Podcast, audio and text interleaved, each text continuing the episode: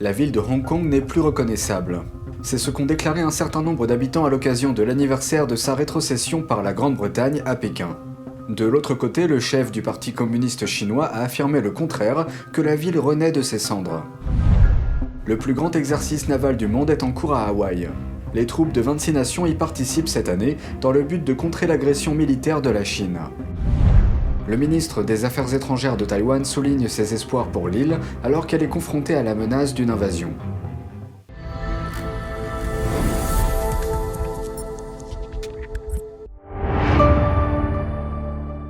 Bienvenue dans Regard sur la Chine. Le leader communiste Xi Jinping est rentré en Chine continentale depuis Hong Kong. Lors de sa visite, il a déclaré que la ville renaissait de ses cendres. Mais il semble que le peuple de Hong Kong ne soit pas du même avis. Le chef du Parti communiste chinois, Xi Jinping, a quitté Hong Kong vendredi à l'issue d'une rare visite dans le centre financier mondial. Il a participé à une cérémonie avec le nouveau dirigeant de la ville, John Lee. Les autorités de Hong Kong ont déployé un important dispositif de sécurité pendant le voyage, bloquant les routes et l'espace aérien. C'est la première année que l'anniversaire de la rétrocession à Pékin n'a pas été accompagné de manifestations, de critiques ou d'expressions de dissidence locale. Le président chinois Xi a déclaré que la ville avait surmonté ses difficultés et renaissait de ses cendres. Mais un certain nombre de Hongkongais ont déclaré qu'il y a peu de raisons de se réjouir. Je pense qu'au cours des 20 dernières années, il y a eu tant d'événements majeurs à Hong Kong, la ville a changé et nous ne pouvons pas revenir en arrière. Nous ne pouvons pas retrouver ce sentiment de bonheur. Même avec l'arrivée de Xi Jinping, il ne peut pas apporter à Hong Kong un quelconque bonheur et un sens approprié à cette occasion. Pour ma part, je pense que beaucoup de personnes à Hong Kong ressentent la même chose, c'est une ville qui n'est plus reconnaissable. Il y a cinq ans de cela, on s'attendait à ce que le 1er juillet, la marche était un jour de protestation. Par ailleurs, un ancien professeur de droit de l'Université de Hong Kong a déclaré que Pékin était devenu le deuxième gouvernement de la ville. Fondamentalement, Hong Kong était l'une des sociétés les plus libres et les plus ouvertes d'Asie, elle a même été classée comme telle pendant des années.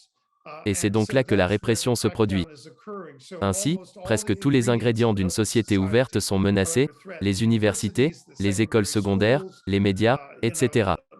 French Hill, un membre du Congrès américain de l'Arkansas, est également intervenu. Il a qualifié de honteux ce que le Parti communiste chinois a fait à Hong Kong. Eh bien, le Parti communiste chinois a tourné le dos à son engagement de transition de 50 ans, dans un traité engagé par la Grande-Bretagne et le gouvernement chinois. Et c'est une honte. Et je pense que c'est un autre signe que la Chine a tourné le dos au droit international, aux normes internationales. Abordant les violations des droits de l'homme commises par Pékin à Hong Kong, Hill a parlé de l'arrestation de l'évêque de la ville, Joseph Zen. C'est juste un autre clou dans le cercueil de l'une des économies de marché libre les plus ouvertes, transparentes et efficaces du monde pour aller vers une culture de surveillance autoritaire, une loi de sécurité nationale et un ensemble de règles qui ne peuvent pas vraiment être arbitrées dans un tribunal équitable. Il a ajouté que les actions de Pékin mettent en danger le personnel international s'il choisit de rester dans la juridiction. Dans la continuité de notre couverture médiatique de Hong Kong, examinons de plus près la situation actuelle et pourquoi Pékin est accusé de violer les libertés promises par la ville. Pendant plus de 150 ans, Hong Kong a été une colonie britannique. Mais en 1997, le contrôle du territoire a été rendu à la Chine. À l'époque, Pékin a promis un pays de système, c'est-à-dire l'autonomie, les libertés et l'indépendance judiciaire, au moins jusqu'en 2047. Mais le régime chinois n'a cessé de réduire ses promesses à néant. En 2003, les autorités ont proposé une loi sur la sécurité nationale voulant criminaliser les actes allant à l'encontre du régime chinois. En 2019, des manifestations de masse ont éclaté à cause d'un projet de loi sur l'extradition ayant pour fonction d'envoyer les Hongkongais accusés d'un crime en Chine continentale pour y être jugés. Le système juridique chinois est accusé de mauvais traitements et d'aveux forcés. Après une lourde répression des manifestants, Pékin a imposé en 2020 une loi sur la sécurité nationale qui a emprisonné des milliers de critiques du gouvernement de Hong Kong. À cette époque, le gouvernement de la ville était devenu largement composé de fonctionnaires pro-Pékin.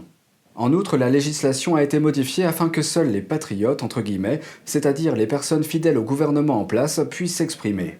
Dernier événement en date, l'ancien officier de police John Lee a été nommé chef de l'exécutif de Hong Kong. Lee est sanctionné par Washington pour son rôle dans la mise en œuvre de la loi sur la sécurité.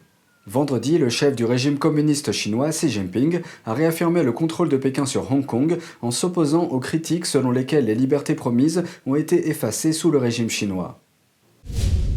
Le plus grand exercice naval du monde est en cours à Hawaï. Les États-Unis accueillent l'exercice appelé RIMPAC 2022. Cette année, 26 nations se réunissent pour montrer leur puissance militaire.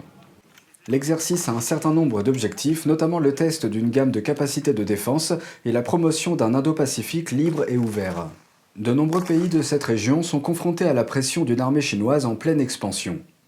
Les pays participants sont des alliés et des partenaires des États-Unis dans le monde entier. Au nord, le Canada. En Europe, la Grande-Bretagne, la France, le Danemark, l'Allemagne, les Pays-Bas. Au sud, le Mexique et le Pérou. De l'autre côté de l'océan, en Asie, la Corée du Sud, le Japon, l'Inde, la Malaisie et la Thaïlande et dans le sud du Pacifique, l'Australie et la Nouvelle-Zélande. Après les États-Unis, la Corée du Sud a apporté le plus grand arsenal à l'événement, suivi par l'Australie.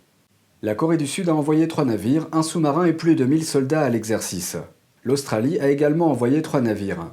Malgré la longue liste de participants, Taïwan n'est pas invité, et ce malgré la loi d'autorisation nationale de 2022 qui demande aux États-Unis d'inviter Taïwan à l'exercice si nécessaire. Cette loi est un plan de dépenses de défense pour 2022 et a été promulguée. L'invitation fait partie d'un effort pour aider Taïwan à maintenir une capacité d'autodéfense suffisante. NTD a contacté le Pentagone pour un commentaire mais n'a pas reçu de réponse immédiate. L'exercice se déroule près des îles hawaïennes et du sud de la Californie. Il devrait s'achever en août. Alors que Pékin ne cesse d'étendre son dispositif militaire, une île située en première ligne se retrouve sous une pression croissante, Taïwan. Voici ce que le ministre des Affaires étrangères de Taïwan dit espérer en cas d'invasion chinoise. Le plus haut diplomate de Taïwan demande le soutien de la communauté internationale une semaine après que Pékin a envoyé près de 30 avions de chasse près de l'île.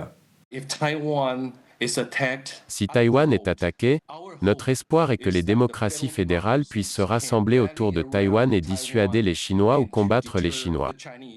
Et jusqu'à présent, nous avons discuté avec le gouvernement américain pour voir comment nous pouvons atteindre cet objectif. Ainsi, il y a plus de démocraties qui peuvent considérer Taïwan et envisager un soutien. Taïwan et la Chine se sont séparés au cours d'une guerre civile. Mais Pékin considère toujours Taïwan comme faisant partie de son territoire. Il a également menacé de reprendre Taïwan par la force. Et ce, bien que Taïwan n'ait jamais été dirigé par le régime communiste.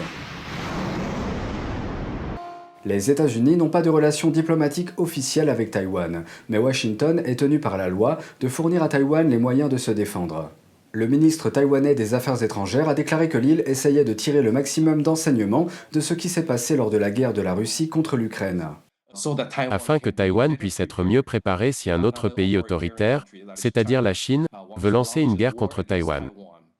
Un point essentiel à retenir pour lui, l'influence autoritaire croissante de la Chine.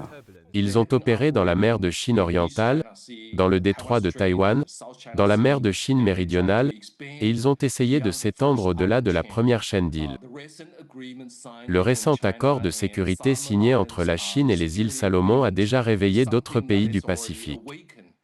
L'Occident a tiré la sonnette d'alarme au sujet de l'accord de sécurité conclu entre la Chine et les îles Salomon.